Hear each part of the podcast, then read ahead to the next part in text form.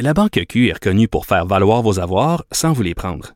Mais quand vous pensez à votre premier compte bancaire, tu sais, dans le temps à l'école, vous faisiez vos dépôts avec vos scènes dans la petite enveloppe.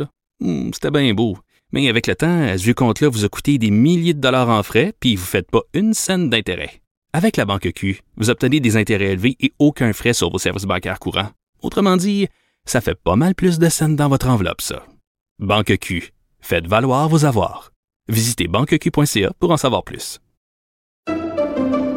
Pendant que votre attention est centrée sur vos urgences du matin, vos réunions d'affaires du midi, votre retour à la maison ou votre emploi du soir, celle de Desjardins Entreprises est centrée sur plus de 400 000 entreprises à toute heure du jour. Grâce à notre connaissance des secteurs d'activité et à notre accompagnement spécialisé, nous aidons les entrepreneurs à relever chaque défi pour qu'ils puissent rester centrés sur ce qui compte, le développement de leur entreprise. Geneviève Peterson. Une animatrice pas comme les autres. Cube Radio.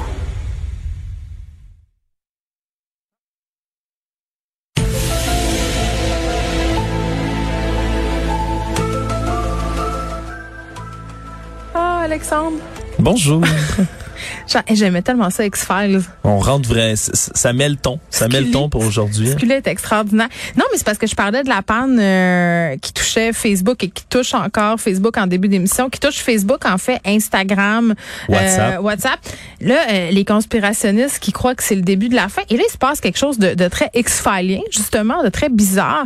Euh, des grands géants des communications, Verizon, T-Mobile et euh, AT&T, euh, ont des pannes aussi là, en ce moment. Oui, que ce soit Internet, téléphone également. Il y a des grosses pannes qui, qui sont répertoriées un peu partout. Là, C'est assez préliminaire parce qu'il n'y a pas, évidemment, il y a peu de moyens de transmettre les informations quand tout ça... J'espère euh, que Cube, qui est une radio Internet, va pas planter. Exactement, mais tout ça, tu le dis en ce moment sur certains sites. Il y en Oui. a des médias sociaux qui ne sont pas en ce moment désactivés. Twitter, bien sûr, mais également des plateformes plus radicales comme Telegram, Mm-hmm. Gab, euh, Parler, qui vont utiliser justement, là, qui vont héberger beaucoup de gens des du complot, surtout Telegram, disons-le, pour Ben, qui ont été entre bannis euh, de Facebook, de Twitter, de YouTube. Ouais, il y a beaucoup de gens qui ont migré déjà vers là et ces plateformes-là, en ce moment, ben, sont opérationnelles, tout va bien. Et je peux te dire là, que sur Telegram, en ce moment, c'est la folie parce oui, que... eh ben Ouais. attends, avant qu'on se plonge là-dedans, là, dans le délire complotiste, euh, c'est quand même spécial que tous ces grands groupes-là tombent en panne euh, en même temps. J'imagine que les gens doivent commencer à spéculer, oui, des théories farfelues, mais est-ce qu'une attaque de pirates informatiques, c'est une hypothèse qui est plausible en ce moment?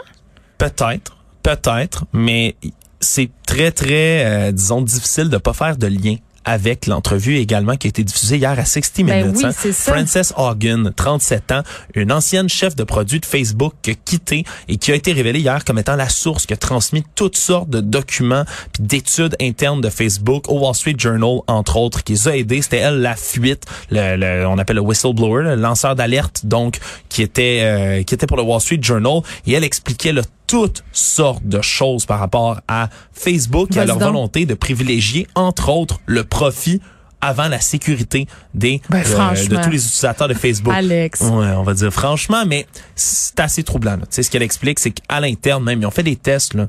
Puis Mhm. l'algorithme, en ce moment, ce qui fonctionne le mieux, ça va toujours être les contenus les plus les, les plus polarisants, pardon, les plus euh, les plus difficiles, les plus Hmm, c'est pas ardus. juste Facebook qui a pu sa stratégie là-dessus, hein? Ben non, mais c'est vraiment euh, plus ça va polariser, plus ça va attirer de clics et donc les algorithmes sont faits sur Facebook là, volontairement pour favoriser là, du moment où par exemple, c'est un test qui a été fait à l'interne, tu vas décider de suivre avant disons-le Donald Trump par exemple sur Facebook. Ben du moment où tu le suis, en à peu près le 10 recommandations qui vont être données par l'algorithme Ouais, comme un rabbit hole, à l'autre. Ouais, 10 là. Puis ça c'est en moins d'une semaine. En moins d'une semaine, as du contenu de QAnon qui commence à Bon, apparaître. donc Facebook comme catalyseur de haine, comme catalyseur de fausses nouvelles, comme catalyseur euh, de contenu raciste, de contenu complètement charbé de la tête, qui font, euh, qui rendent des choses pas d'allure dans la tête du monde, et, et ce serait voulu, c'est ce Oui, qu'elle dit, extrêmement pour, pour voulu. maximiser le profit. Ouais, puis ça, ni plus ni moins, elle explique que ça déchire la société là jusqu'à Bon. un certain point. là. Fait qu'on pourrait penser que la panne qu'on connaît en ce moment, c'est en réaction à cette entrevue-là,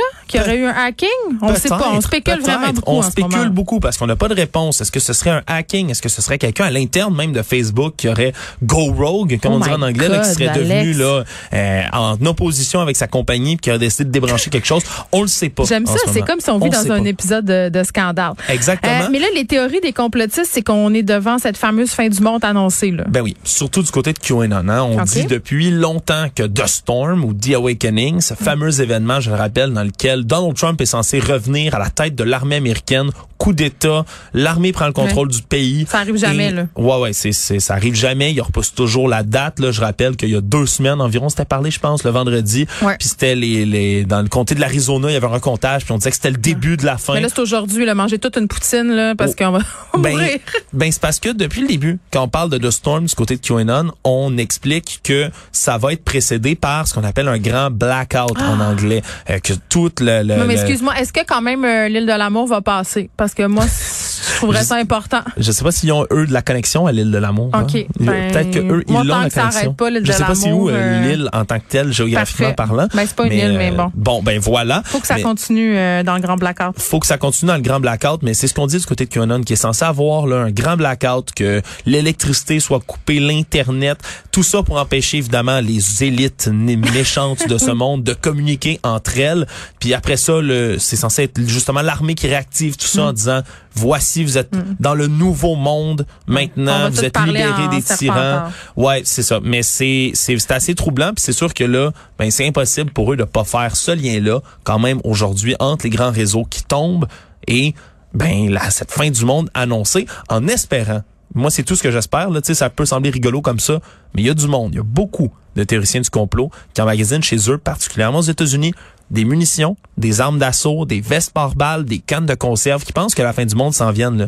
Puis il y en aurait qui pourraient, peut-être, là, j'espère pas, je touche du bois, de la Ouais. mélanine en studio, mais sincèrement, faudrait pas qu'il y en ait qui prennent ça comme le début de la fin puis qui décident de s'activer avec Ben, on toutes ces verra armes. là, puis euh, c'est une nouvelle qui est en développement euh, évidemment. Alexandre, on va se tourner du côté des Pandora Papers parce que je vais parler avec Brigitte Alpin dans quelques instants, qui est une fiscaliste. Euh, on va se parler des répercussions de tout ça, des impacts, mais euh, avant, on, on trouvait ça important de faire euh, le résumé de cette histoire-là parce qu'on s'entend que c'est une histoire qui s'étale depuis des années, qui est complexe aussi là, si on n'a pas suivi.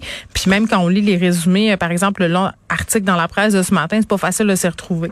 Ouais, on pourrait appeler ça la chronique dystopie hein, aujourd'hui parce que Oui. c'est vraiment là, euh, c'est troublant, vraiment troublant ce qui est exposé en ce moment par cette nouvelle fuite, hein, la plus grosse jusqu'à date, les fameux Pandora Papers qui ont suivi les Panama Papers également, puis les Paradise Papers qui étaient sortis aussi, on les oublie un peu Oui. plus souvent ceux-là, mais là c'est des secrets financiers, hein, 35 chefs d'État, 330 politiciens dans 91 pays différents, des millions et des millions et des millions de documents confidentiels qui sont mis à jour, un peu comme pour ce qu'on a vu lors des Panama Papers, Paradise Papers, mais c'est des documents qui révèlent justement tout cet argent, tous ces dollars qui sont emmagasinés dans les paradis fiscaux, qui, échappent donc à tout contrôle des autres organisations, que ce soit organisations mondiales, mais également des organismes étatiques de divers pays pour les réguler ou encore pour ben, les taxer normalement. Ça révèle un phénomène qui est encore plus troublant quand on comprend que c'est légal tout ça.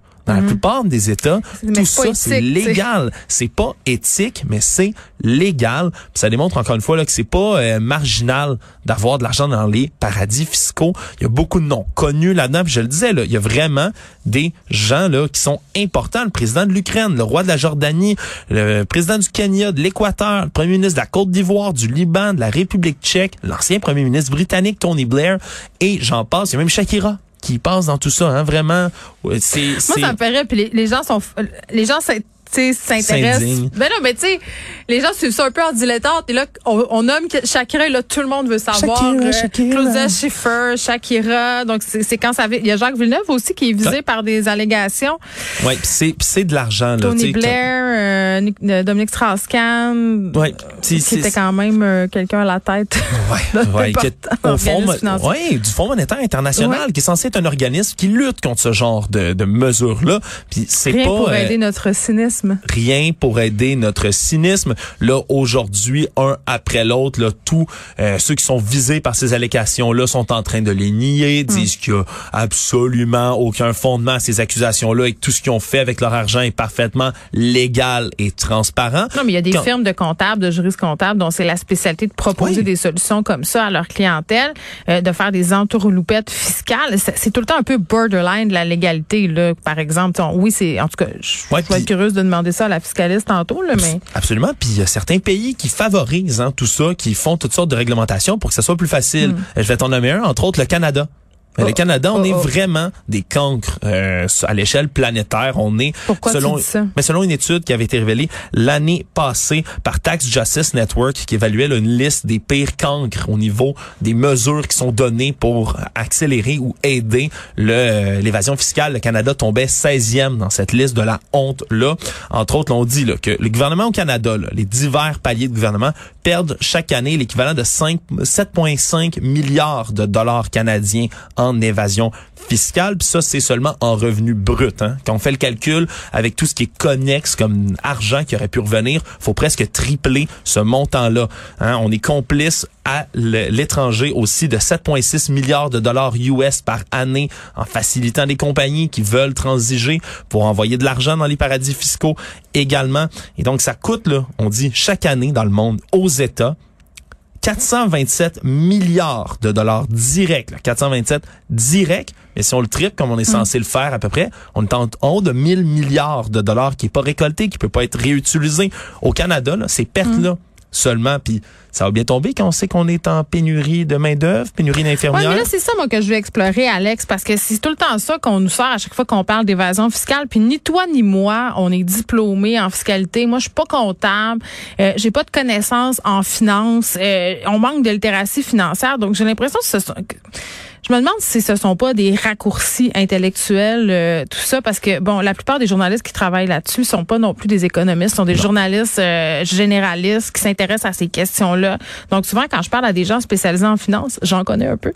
Euh, ce qu'ils me disent tout le temps, c'est oui, mais il y a beaucoup d'erreurs, beaucoup d'approximations dans ces articles-là. C'est pas tout à fait ça. Donc moi, j'étais curieuse de savoir, tu sais, est-ce que c'est est-ce que c'est une vraie pensée, est-ce que c'est une vraie affaire que de se dire que si on réglait euh, tous nos problèmes d'évasion fiscale, on aurait tellement d'argent pour se payer euh, les programmes sociaux. Euh, donc, je te laisse là-dessus, Alex, puis après, on va décortiquer ça avec une fiscaliste. Merci.